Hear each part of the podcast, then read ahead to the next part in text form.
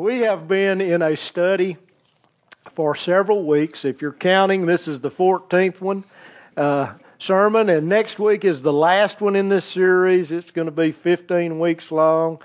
But uh, we've been looking at uh, the early church in Acts, and we've been looking at what they did, and it, and what they did is contained in the whole book of Acts. But it's it's really it's it's shrunk down somewhat in, in Acts chapter 2, verse uh, 42 through 47. And we, have been looking at, and we've been calling this explosion, becoming a radical church in a, in a hostile culture. The early church was a radical church. And by that I mean they clung tightly to their roots, where they came from, what they believed, what Jesus had taught them. They didn't stray away from that. They held on and they did what Jesus said. And, that made them radical. They lived in a hostile culture. They lived in a, a culture that was against them, that uh, it wasn't just the religious culture of, of Judaism that was against them, the Roman culture was against them. And yet, this church went from nothing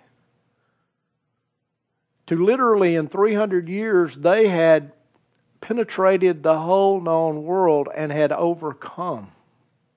Now, it wasn't because they had great preachers, okay? They had some great preachers, but that wasn't the secret.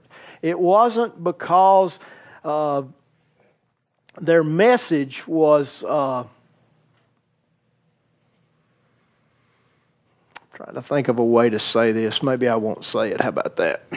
Their message was life changing, okay? But their message had nuances about it that had been heard before. Except this time it was real and it was different. A uh, different. The, the difference in them and, and, and all that had come before is they were a people that were filled with the Holy Spirit. Nothing could withstand the presence and the power of the Holy Spirit. And the Holy Spirit went out. He came, Jesus sent him. And he took up residence in the followers of Jesus. And literally, the followers of Jesus turned the world upside down. That's what we're supposed to still be doing, okay? We shouldn't have to advertise. I'm going to get on a hobby horse here, but I'm so tired of seeing conservative, Christian, proud, not part of the whatever, yada, yada, yada. They've become buzzwords that mean nothing to anybody. Okay?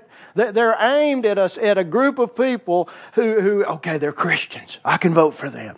Listen, check them out before you vote for them. It's easy to write something after your name. Okay? The Christians that you read about in this first century were the real deal. Now, I'm not insinuating that anybody running for office is not the real deal, okay? But here's the deal. They didn't wear t shirts that said Christian. They didn't have the little fish sign on them. They weren't proud, conservative, whatever. They were just everyday people who went out and preached Jesus by the way they acted. And then if they needed to say something, they said something. These people were different. And you say, well, Nelson, what made them different? Listen, they were living in the power of the Holy Spirit. I can't say that enough. I, I, I mean, I can't, I can't emphasize it enough. You cannot do this uh, in any other spot, any other power, in any other spirit. It has to be the Holy Spirit. Jesus makes a statement in Matthew chapter 16, verse 18. And this is a statement that most pastors and a lot of Christian workers are totally clueless about. They are, they are completely ignored or they are totally ignorant of it. Jesus says this He says, I will build my church. I. Singular first person, I. Jesus. That's who, that's who he said. I will build, I will construct, I will grow, I will build my church. Yet, most of the pastors, and, and, and I've been in this place before, most pastors believe it's their job to grow the church. They believe that, that they've got to take a local church to a new level of growth, especially financially and numerically. And so a lot of guys and, and a lot of pastors spend the majority of their ministry looking for new things that will cause their churches to expand. They, they read articles. Listen, I, I know, I've, I've, I've been around a lot of them, okay? They go to conferences, they, they buy books and videos, and they spend endless hours networking with other pastors trying to see what's working and what's not working, and they're looking for what I would call the magic bullet of church growth. If he did it that way, if we just do it over here that way. And you know what? There are a few that seem to succeed. Their churches grow. But most fail, and deep down inside, they feel like they are failures. In fact, we as members of the body of Christ, we add to that confusion by, by holding those that have tremendous numbers in higher regard than we do the pastors that pastor 25 people. Listen, uh, most people think that the pastor of a church of a thousand is a bigger celebrity than a church with a, with a pastor who pastors about 25. I, I'll guarantee you can check this out and you will find this to be true every time. They are not inviting pastors of churches of 25 to speak at the big conferences. You will never see their names on the conference. But here's what you will see. One of these days when we get to heaven, the pastors who have been faithful with 25 they may be a lot closer to Jesus than the others. Now, just because you pastor a small church or pastor a large church does not mean you don't know Jesus. My point is, is that we in, in, in this in this day and age in our time have made church growth all about uh, popularity and prestige. We've made it about uh uh, uh, men that are almost bigger than, than life, and, and, and we look at their churches and we think they're successful. Can I just say something? I've been behind the curtain. Okay? Every pastor puts his pants on the same way, one leg at a time. I've yet to see one jump off and put both legs in at the same time, okay? There are some godly men leading. Little does not mean spiritual. All right? I want to balance it. All right?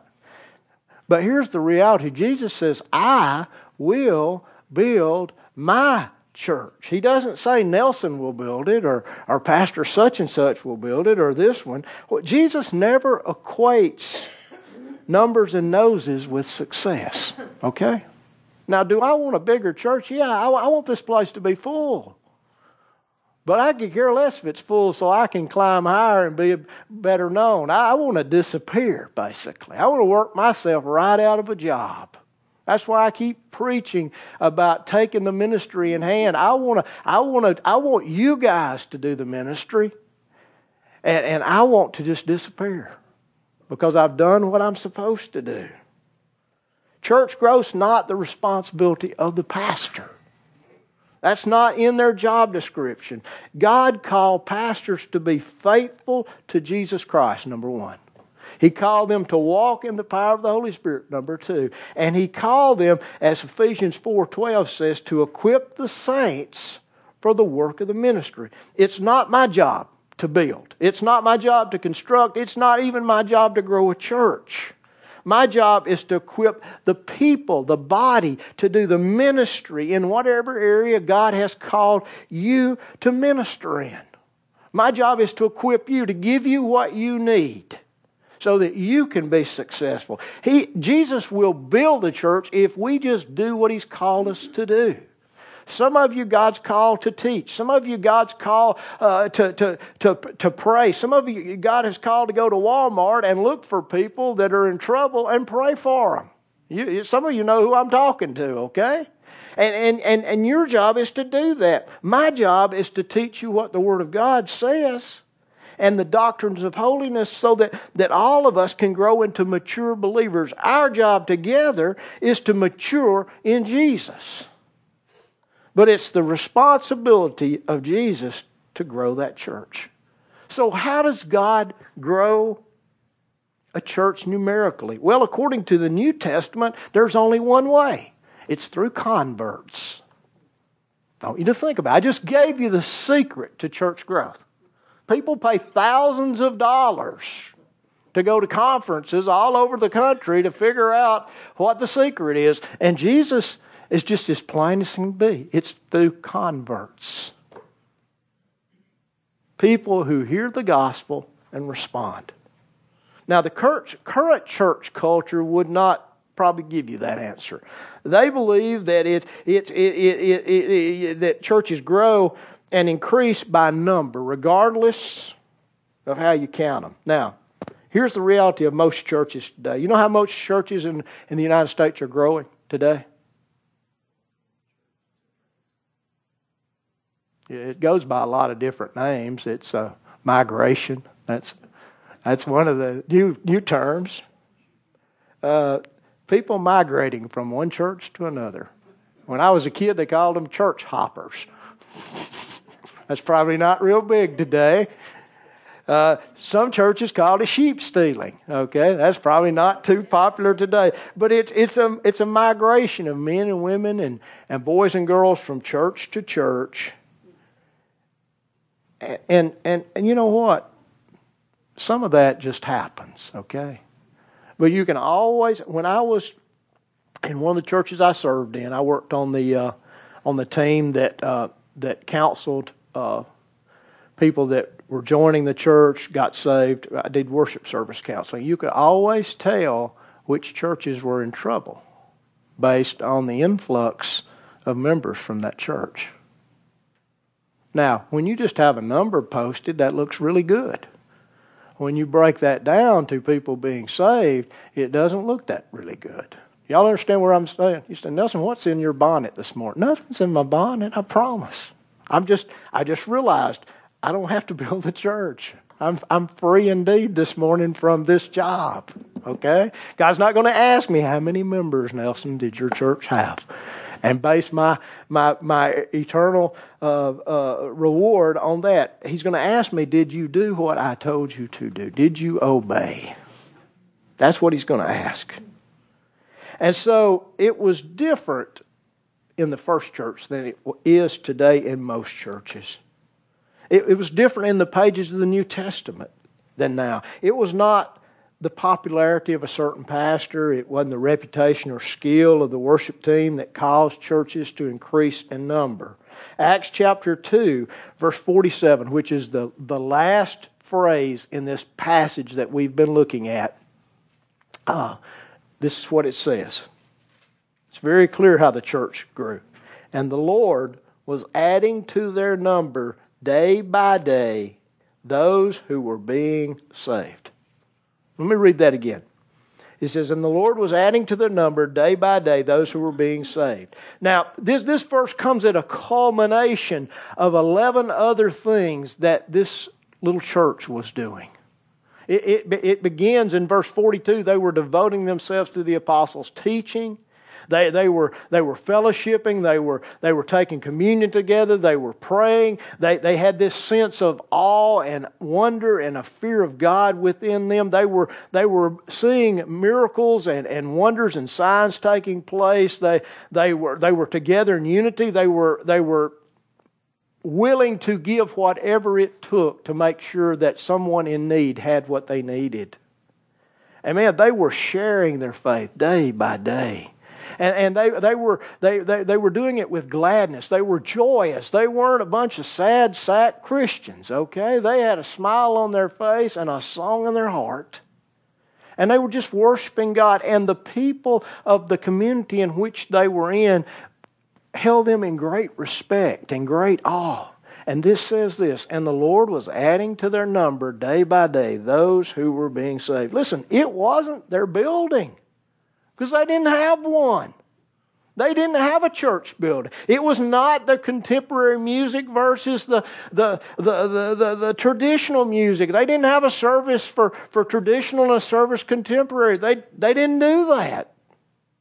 It was not cutting edge student in children's ministry because they didn't have a children in the students' ministry. And listen, it was not their technology or their productions value or their abilities. They didn't have any. It wasn't the amount they spent on advertising. It Wasn't what you saw on the signs everywhere. Why? Because they didn't have a budget for that. Their growth was amazing and it was taking place continually because these first believers understood their purpose and they fulfilled their purpose and they allowed God to produce fruit through them. And don't miss this because this is the key to what I'm going to say this morning in the next few moments. The early church was not the source of the fruit, Jesus was. Okay? Jesus was. The earliest church presented the message of salvation, but Jesus is the source of salvation. They shared it. Don't get me wrong. They, they weren't fearful about sharing it. They weren't afraid to share it. They shared it everywhere they went. But Jesus was the source of that salvation because only Jesus can save people. You say, well, you know, if I share the gospel, if I if, if I just knew how, how to share the gospel like Pastor so and so or or Mister so and so, or I just had one of those plans down, man, people would get saved. No, they won't. Only Jesus can save people. Listen, I have had people sit in my office for two hours and I shared Jesus in every way I could share it, and the person I was talking to say, I know that's what I need, but but, but. And I realized, Nelson, you could keep this person here till they pass out, but they're not gonna, you're not gonna twist their arm and them accept Jesus. I realized that it's not me, it's Him, it's Jesus. Let me explain to you what Jesus says about that. And, and he uses an illustration, and sometimes we get too caught up in part of the illustration and make that the whole illustration rather than what he's trying to say. I, I grew up, my father raised grapes. Okay, and he raised scuppernongs. If you know what scuppernongs on are, okay, if you don't know the difference, they're just like grapes. All right? Sort of. They're bigger and better, okay? But anyway, my dad raised them. My, I, I've, I've, I've, I've pruned them. I, I understand what all of that means. But Jesus tells us about how clusters of grapes, how, how fruit, are produced on a grapevine. In, in, in, John chapter 15, he, he, he gives a, a, a, teaching there, and he says, he says this He says, I am the true vine, and my Father is the vine dresser. So, so all of a sudden, we've got a picture. Jesus is the grapevine. Okay, and when he talks about the grapevine, he's talking about that part that comes up out of the ground. Okay, that's the vine. Everything else that comes off the vine is a limb. All right, y'all, y'all, y'all straight with me? Okay. And he says his father is the vine dresser. God the Father is the one who cares for the vine. And he cares for the limbs, he takes care of it. And then he says this every branch, every limb of mine that does not bear fruit, he takes away. And every branch that does bear fruit, he prunes, that it may bear more fruit. Listen, in simple terms, if a, if a limb does not produce fruit, it's no good. All right? So, what the, the vine dresser would do, he clips those off. Most of the time, they're diseased or dead. They're not drawing life from the vine itself. They're just sucking life. They're not giving life. They're just, they're not doing anything. And so he clips them off. And they fall on the ground. Now, you've got a vine or a branch that's producing fruit. Guess what? The, the, the person who owns the vineyard will do. He'll come right in there and he'll clip that baby off. And you go, well, if he clips it off, it can't produce fruit. Guess what? When you prune a branch, it will produce more fruit. If you don't prune it, it just grows wildly and you get lots of branches and lots of greenery, but you don't get any fruit. And so Jesus says that, that, that, that, that he prunes it that it may bear more fruit. And then he says this to, to his disciples and to us. He says, Already you are clean because of the word that I've spoken to you. Then he says this Abide in me, live in me, and I in you. As the branch cannot bear fruit unless it abides in the vine, neither can you unless you abide in me. Unless we stay connected to Jesus, we will produce no fruit. I don't care how smart you are. I don't care how well educated you are. I don't care what kind of personality you have. I don't care how much, money you have. I don't care whatever. Unless you stay connected to Jesus, you will not produce fruit. I didn't say that. Jesus did. And if he says you're not going to, you're not going to. Y'all, understand what I'm trying to say here? Okay. As the branch cannot bear fruit unless it abides in the vine, neither can you unless you abide in me. Unless we are connected, unless we are being pruned on a regular basis, we're not gonna we're not going to produce any fruit. Now, I, I can almost hear some of you. I don't like pruning. It hurts. I know. I know. It doesn't just hurt, it hurts bad. That's exactly what my father would say. If we pruned too late in the season, the vines would bleed, they would drip, the water would run out of them. God knows just when to prune. But it hurts. It, it makes me uncomfortable. But He's making me uncomfortable so that I will produce more fruit. Okay? Now, it's not about what I will produce. Listen, here, here, here comes the, the, the, the, the, the truth of the matter. As the branch cannot bear fruit unless it abides in the vine, neither can you unless you abide in me. I am the vine, you are the branches. I have a job to do, you have a job to do. Your job is to stay connected to me. That's it. All right? I'm going to take some pressure off some of you.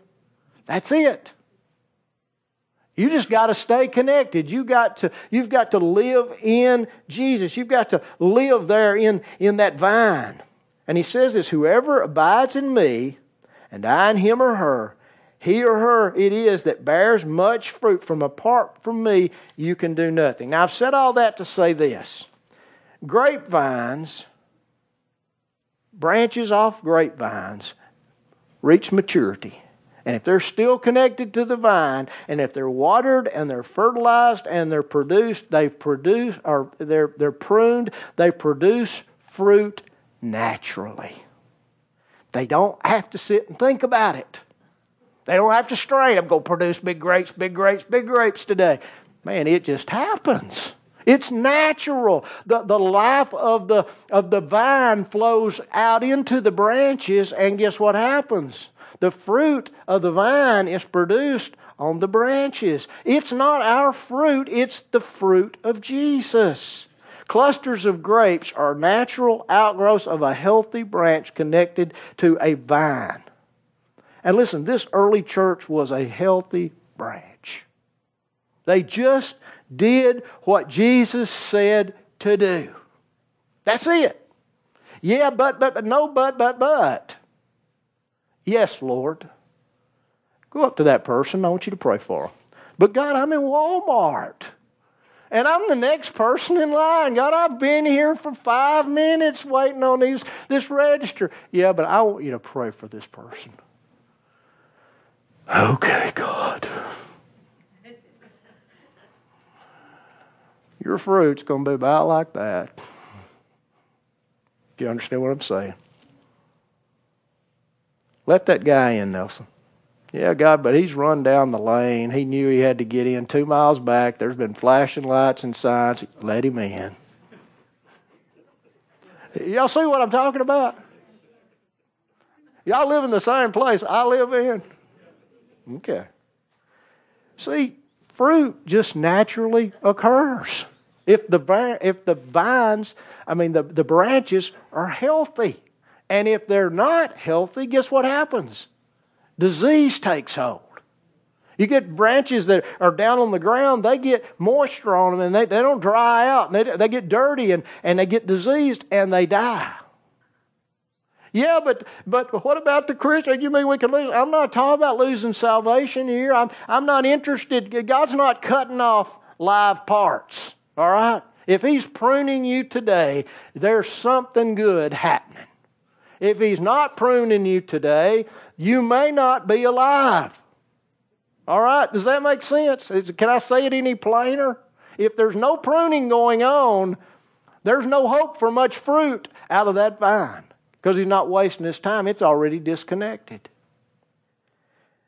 So this early church was, was filled with healthy branches that were connected to Jesus. They just did what Jesus told them to do. They just did what Jesus had trained them to do. They obeyed the directions that the Holy Spirit gave them. And they followed the guide, the Holy Spirit who had been sent to them in the fullness of what Jesus had taught them.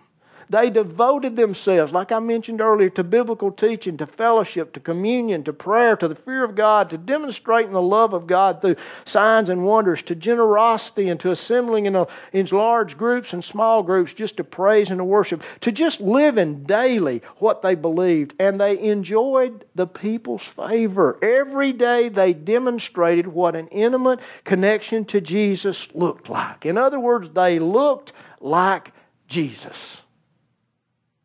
Their fruit clusters were hanging out for everybody to see.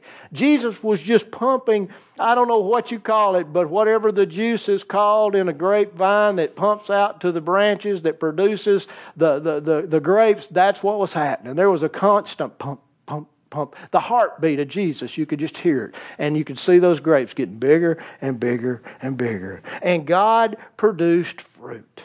He added numerically to their number. They grew organically.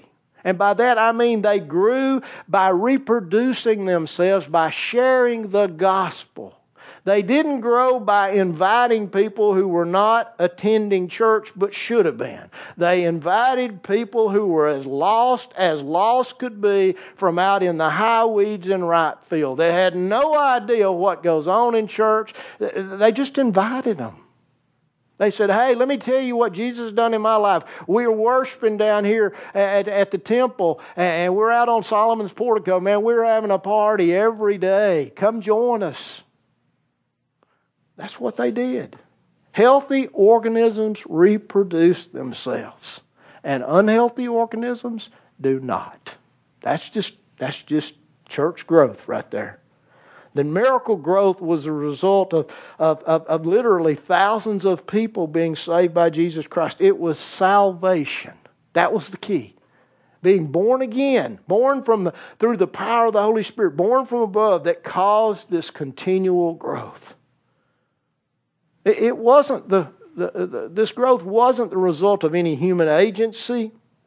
It wasn't anything that was attractive. It was just simply God. He was the source. And, and listen, they were not getting saved on their own. They weren't getting saved by hard work, they were being saved.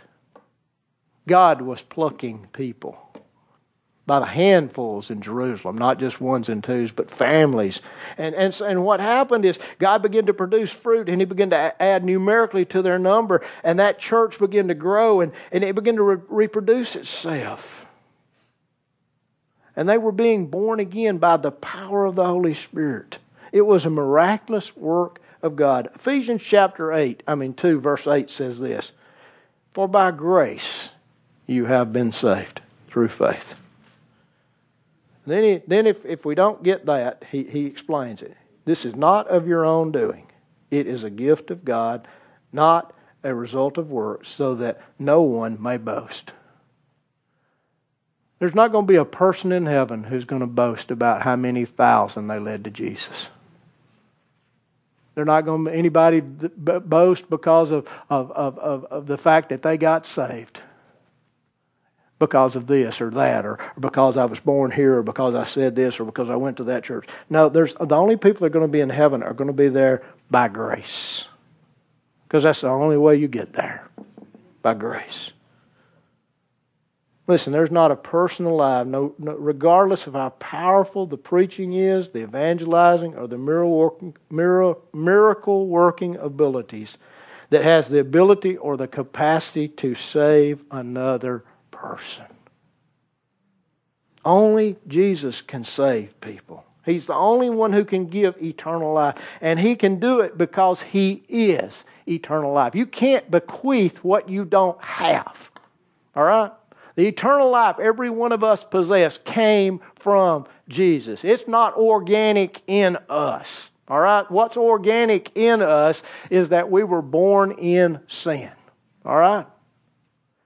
But Jesus gives us eternal life. He's the source of eternal life. Therefore, He can give eternal life away. He's the vine. To put it in simple terms, we're the branches. The branches draw their life from the vine and they mature. And listen, they mature through many, many prunings. Many of them. I mean, sometimes you will see vines that are this big around. Uh, uh, you won't see them around here. If you go with us to Mexico and you ever get a chance to go out to the vineyard, I mean to the vineyards there at the winery, you'll see it. Some of those, there's a vine that was this big. I mean, a, a, a, a vine that came out of the ground. It was this big around. Now, I grew up with vines, so I knew that vine was old. So I asked. I said, "How old is that grapevine there?" He goes, "70 years." Okay, that thing has been producing for 70 years.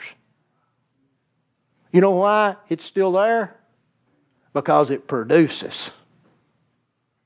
They don't keep it because it looks good, because it drinks a lot of water. It takes up a lot of space. It's there because it produces. It produces. It's been pruned and pruned and pruned and pruned. Folks, we don't have to strain to produce fruit. We don't have to work harder. We just have to simply abide in the vine and do what comes naturally from being in a relationship with Jesus. That's what the early church did.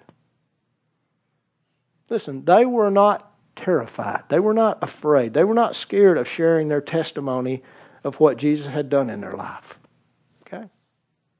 You say, yeah, but my testimony is not as, as, as, as, as spectacular as so and so's. Guess what?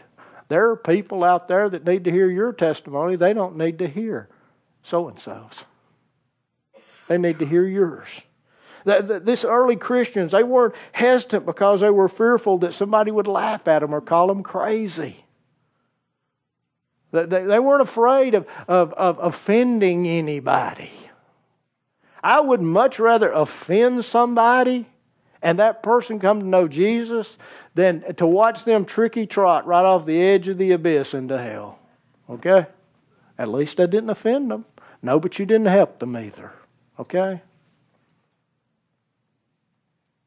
These folks walked in a power that, that I'm afraid most Christians have never experienced.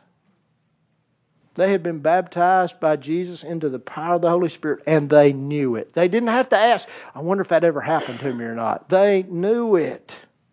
You don't have to manufacture this power. You don't have to work this power up. It's just there. It's like the grapes. It just flows naturally. And if it's not, well, you know what? Then, then all we have is empty words. We, we don't have any power. They were not afraid to put demands on their faith. They were not afraid to step out into places they had never been. Well, if I step out, what are they going to think if nothing happens? Well, they've seen nothing happen before, so they'll be used to it. But what if something does happen? They hadn't seen that before. It might get their attention. These guys weren't afraid of that. I mean, I don't think Peter and John thought for a minute when they walked by the, the guy at the beautiful gate, well, if I say this and he doesn't get up, what are they going to think? They just said, in the name of Jesus, get up. And they didn't wait on him to get up. He reached down and pulled him up. You say, but, but, but, well, quit saying but, but, but. And God may flow through you. Okay? Well, what if he doesn't? Well, what if he does?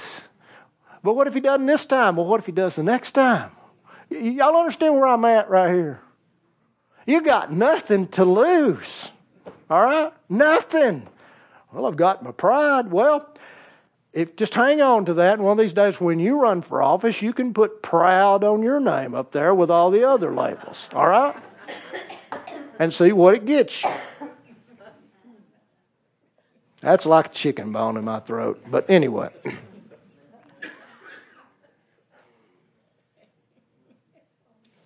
Listen, most of us won't try it because we have never experienced it. Most of us won't try it because we really don't believe what this says. Jesus said it. I didn't say this. Jesus said it. Those who believe in me will do what I have done. Now, if he just said that, that would have been plenty. But he doesn't. He always takes it to another level. He says, and they will do even greater things because I go to the Father. These guys believed it. And because they believed it, they were just willing to let the Spirit of God flow through them. They were, they were willing to allow the power of God to flow for them and just produce grapes. They, they didn't try to work it up. They just said, hey, we're connected to Jesus in Jesus' name. They weren't afraid to put demands on their faith. They weren't afraid to believe God for something they had never experienced. Our problem is we're only willing to go as far as our experience. Okay? And if you will only go as far as your experience, you will never see God do anything in your life. Okay? You always have to take the next step. Yeah, but no, there's no bridge out there. There's no stone. There's no there's nothing to step on. That's where Jesus lives. Okay? That's where Jesus is.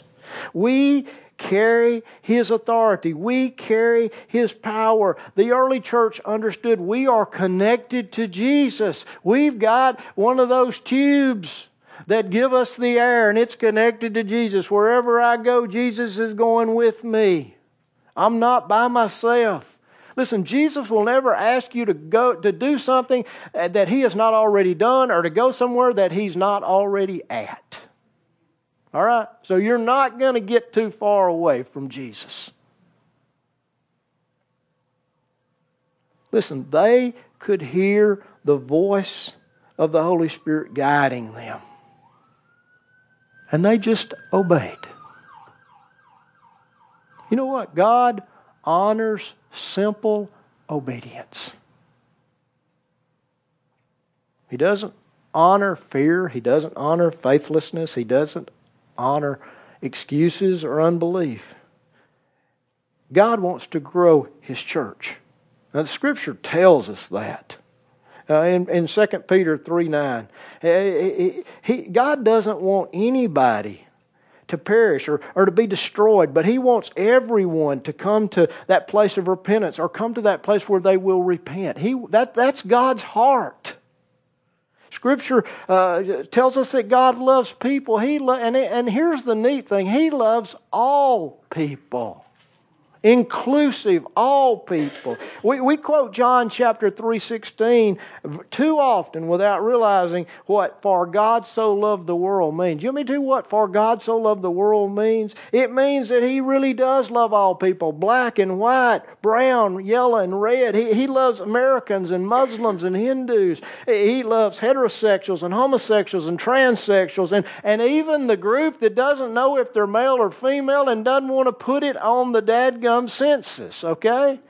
He still loves them. He loves male and he loves female. He loves Republican and Democrat and independent and whatever other political flavor they are. He loves people.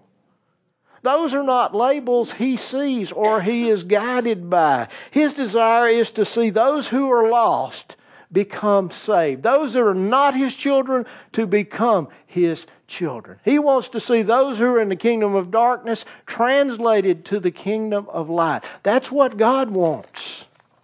See, we, we, we've made God uh, a, conservative. I almost said white conservative, but that's probably true. A white conservative Republican. He's not. God help us, He's not. He's God. He loves all of us.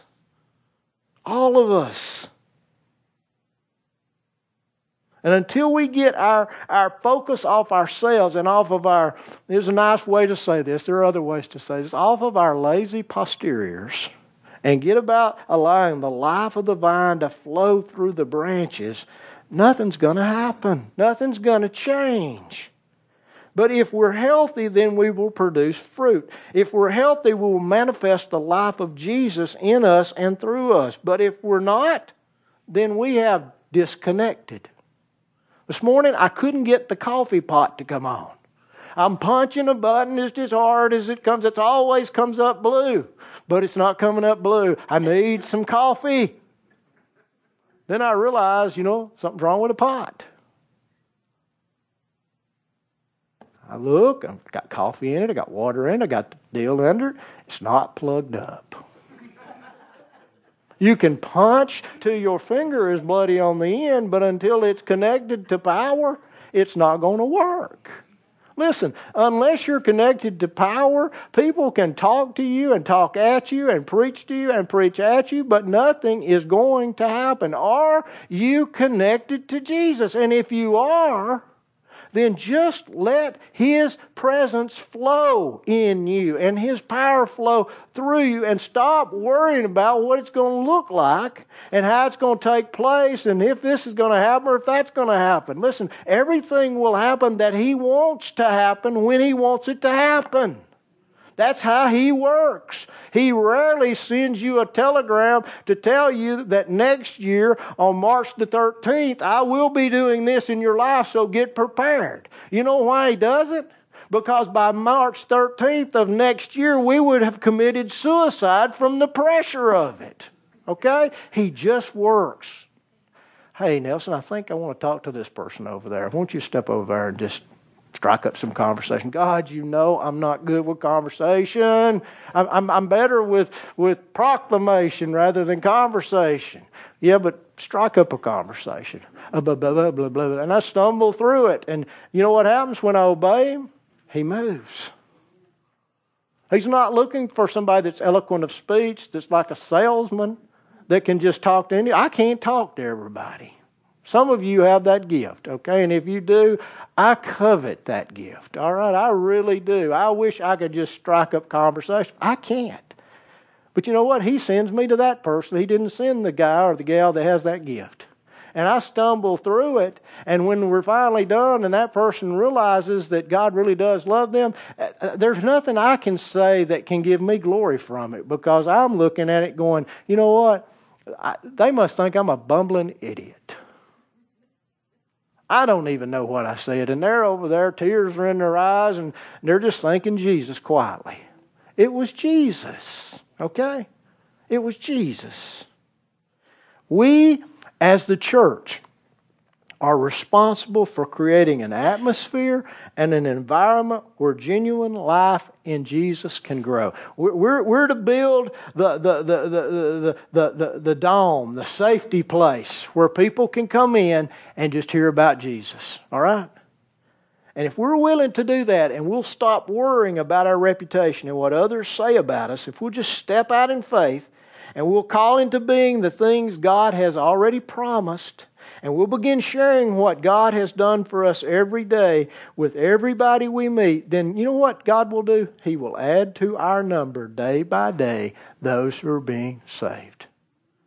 Because that's the way He grows churches, healthy churches that continue on. You know why they continue on? Because the, these disciples train the next generation of disciples how to do it, and the next generation of disciples train the next generation of disciples how to do it, and the next generation change the next generation how to do it. You know what happens today? We have, we have a church that's blowing and going, and in 20 years, they're not blowing and going anymore. Why?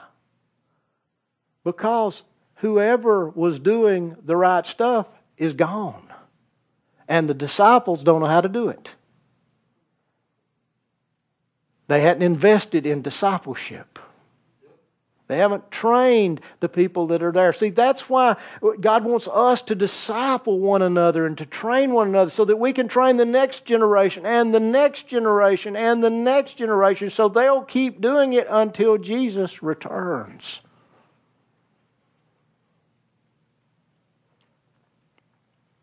Listen, if we won't do that, then a thousand more sermons won't help. Signs and wonders won't help. A new building won't help. Nothing can help those who call themselves the children of God, yet they refuse to obey the voice of God. You can't help people like that. Obedience is the key. If we'll obey what God has already revealed, He will do what He has done in the past again. It's, it's just that simple. We don't need something new. Yeah, but what about so and so? Well, hey, if you want to be a part of that, go over to so and so, okay? We're going to obey God and do what He's given us to do. And if, and if He'll do what we, if we will do what He's told us to do, then He will reveal more. And when revelation comes, the requirement is just like it was before. I have to obey. And as long as I'll obey the revelation, guess what? More revelation will come. And with more revelation comes a deeper level of obedience and commitment. That's how it works. I didn't learn that at a church growth conference. I learned that the hard way, right out of the Word of God. Okay? Because that's God's plan. Here's the, the final principle I'm going to give you, uh, the 12th one. Next week we'll sum it all up and we'll finish this. But radical churches are marked by radical obedience. The supernatural results of radical obedience is continual God growth. So we can ask ourselves are we obeying God? If we're seeing continual growth, then we are. But if we're not, then we got to ask ourselves, God, where am I missing you? Is, is it something I'm doing that's, that's not obedient? What, what is it, God? We, we've got to check ourselves. We've got to make sure we're still connected to the vine. Okay? Jesus is the vine. We're the branches. The branches are what produce, are, are, are what hold the fruit, but it's the vine that produces the fruit. Okay? Y'all with me? All right, let's pray. For more information on Eagles Wing Church, visit our website at www.eagleswingchurch.org or on Facebook at facebook.com forward slash Eagles Wing Church. Thanks for listening and have a blessed week.